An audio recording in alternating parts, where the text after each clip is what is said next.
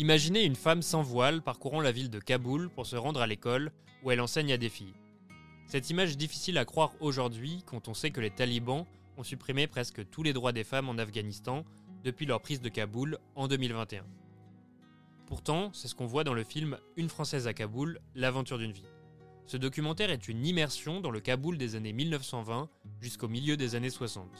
On suit Elisabeth, une Bretonne qui épouse en 1928 Naïm Ziaï, un cousin du roi d'Afghanistan qui fait ses études en France. C'est plus qu'une histoire d'amour, c'est une histoire de l'émancipation féminine en Afghanistan. Fin janvier, nous avons rencontré les réalisatrices de ce film au FIPADOC, le Festival international du film documentaire à Biarritz.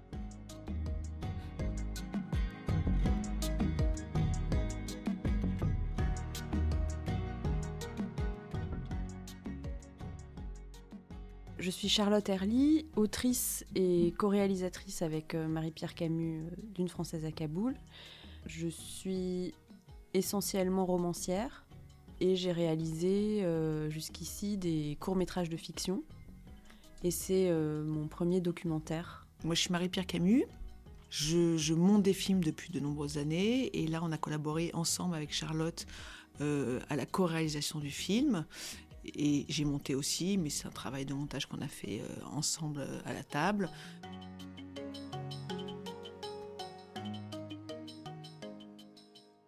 Le petit-fils d'Elisabeth, euh, Massoud Naïm Khan, m'a confié les archives d'Elisabeth parce que quelques années avant de le rencontrer, j'avais publié un roman qui s'appelle Bachapoche et dont l'intrigue se situait en Afghanistan. Et donc une des lectrices du livre par hasard, euh, m'a présenté à Massoud, qui se savait euh, condamné, qui avait promis à sa grand-mère de faire perdurer sa mémoire.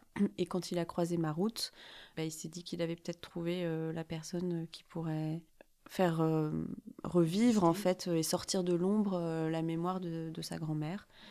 Et, voilà. Et il est décédé quatre mois après. Et moi, j'ai mis trois ans avant de, de savoir pourquoi j'allais euh, m'intéresser à cette histoire. C'est-à-dire, depuis le début, je la trouvais passionnante, mais j'avais une question de légitimité en me disant, mais finalement, euh, qu'est-ce qu'on allait mettre en lumière de son histoire? Parce que euh, il y a toute sa vie en fait dans ses écrits. Donc sur quoi est-ce qu'on se recentre?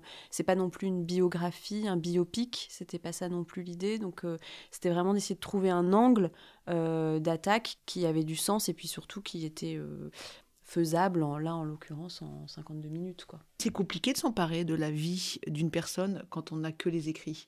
C'est complexe et il n'y a euh, qu'une seule trace, c'est-à-dire qu'on ne peut pas croiser euh, voilà plusieurs traces qui pourraient faire qu'il y ait des choses qui soient plus ou moins validées. Je pense que c'est pas, pas simple non plus euh, d'accueillir ça. quoi. Marie-Pierre a d'autant plus raison que Elisabeth, en l'occurrence, était une personnalité extrêmement complexe il y a plein de questions euh, finalement qui continuent à se poser, ne serait-ce que la première qui est euh, pourquoi est-ce qu'elle est restée 50 ans en Afghanistan? Donc là, on émet une hypothèse.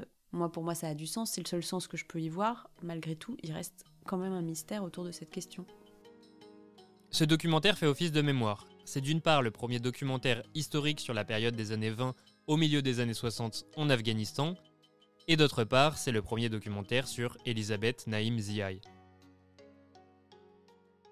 en fait, ce qui, a été intéressant déjà, c'est d'arriver à déterminer euh, une période où porter le regard. Et, moi, ce qui m'a touché du fait aussi de l'histoire récente de l'Afghanistan, c'est cette histoire de mouvement de balancier entre des périodes d'ouverture et des périodes de fermeture. Et ce que je trouve intéressant dans l'histoire euh, d'Elisabeth, c'est qu'elle a elle-même vécu plusieurs de ces mouvements de balancier-là. Et donc c'est vrai que c'est ça qui a finalement aider à cheminer et à déterminer un cadre temporel, c'est de se dire, ok, euh, finalement, elle, elle n'arrive en Afghanistan qu'en 29, mais ce qui va être intéressant, c'est de prendre un peu avant, parce qu'il y a déjà eu un premier mouvement d'ouverture avec le roi Amanullah euh, qui arrive au pouvoir en 1919, qui euh, tombe en enfin, dix ans plus tard, et qui ensuite ça se referme, et puis petit à petit ça se rouvre, et nous, l'histoire récente, on la connaît. Mais donc du coup, c'est vrai que ça, permettait de dire, ben, on va arrêter l'histoire au moment où euh, globalement, Elisabeth a terminé son combat parce qu'après il se passe plein d'autres choses, mais justement, c'est pas un biopic.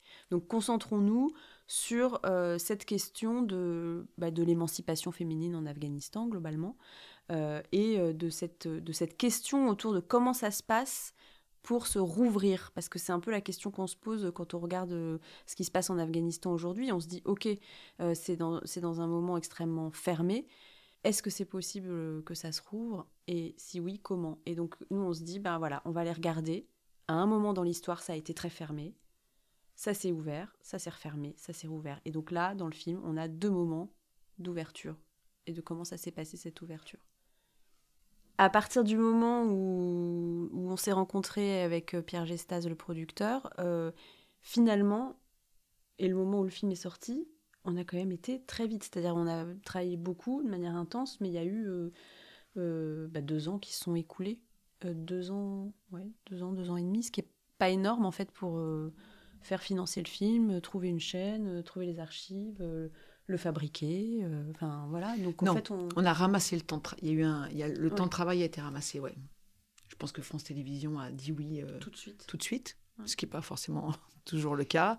Et puis après, c'est vrai que ça a été, euh, mm. ça a été vite. Mais même nous, euh, voilà, le film a été validé euh, tout de suite au premier visionnage. C'est pas, c'est pas tout le temps le cas. Hein. Des fois, y a, on a un temps de montage déterminé. Je dis n'importe quoi, dix semaines, et puis le film ne plaît pas, hein, et du coup, on en rajoute des fois le double.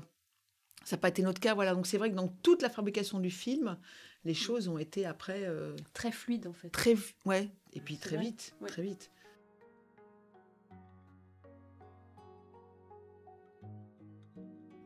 Avant d'être un projet de documentaire, Une Française à Kaboul était un projet de roman sur lequel a travaillé Charlotte.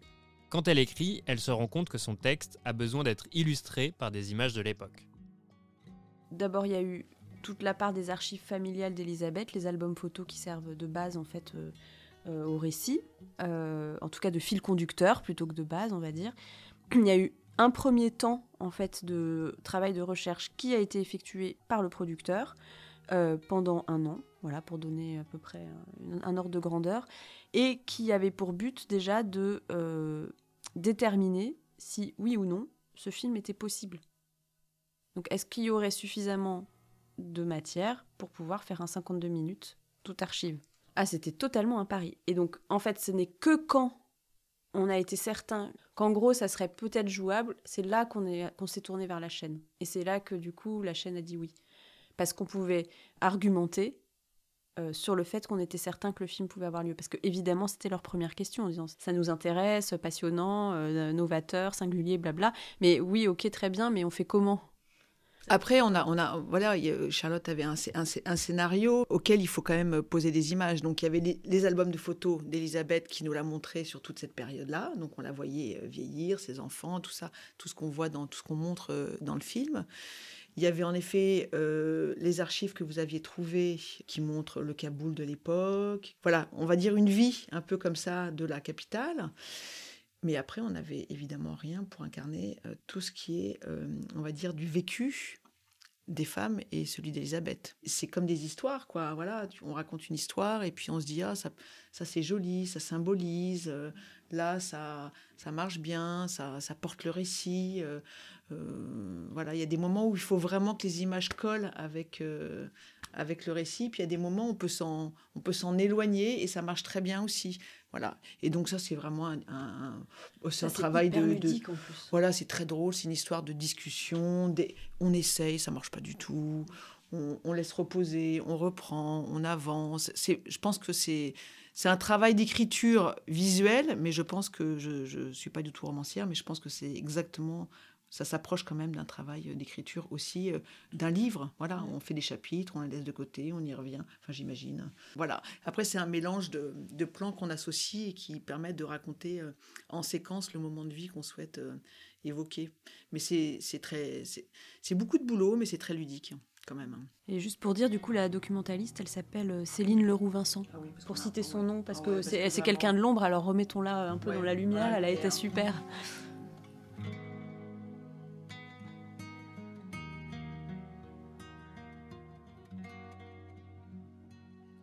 Tout au long du documentaire, les écrits d'Elisabeth et de son mari Naïm nous accompagnent. La question se pose alors, pourquoi avoir choisi de documenter ce qu'ils ont vécu? Il faut imaginer que euh, Elisabeth et Naïm, à la fin de leur vie, doivent euh, partir en exil en France, donc doivent abandonner leur pays. Et donc, il y a en fait dans cette histoire très violente de l'Afghanistan avec euh, d'abord en 73 Daoud qui renverse le roi Zahir.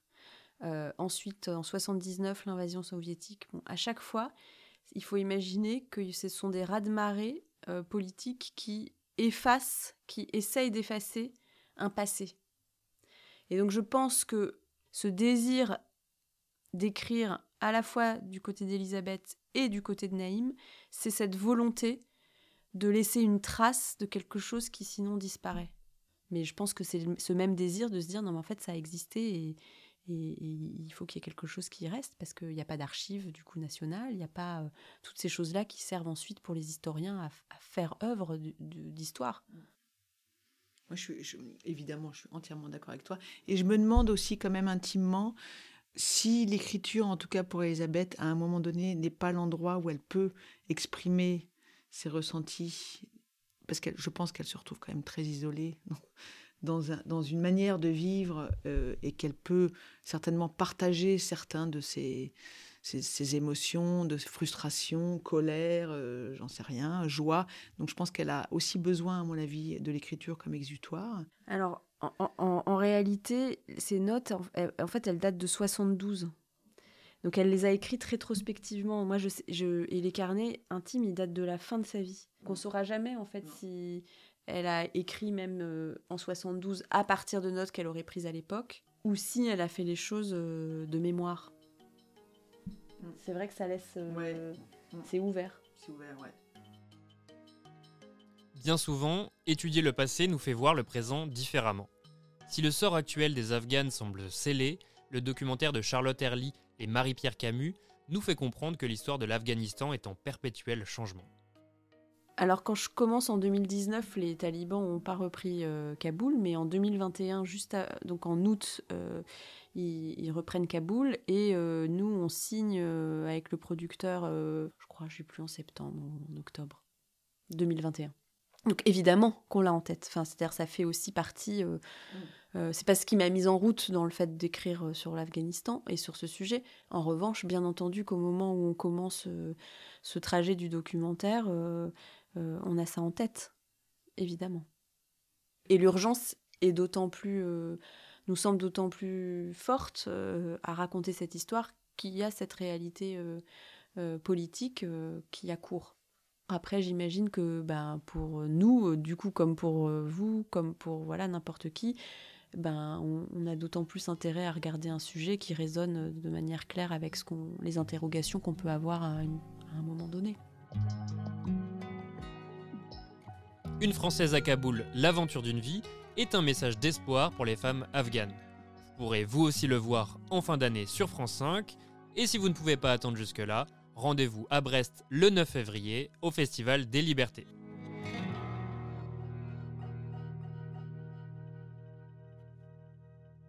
Un podcast réalisé par Ilona Catelin et Yann Besson pour les Muses de Paris. Les Muses de Paris.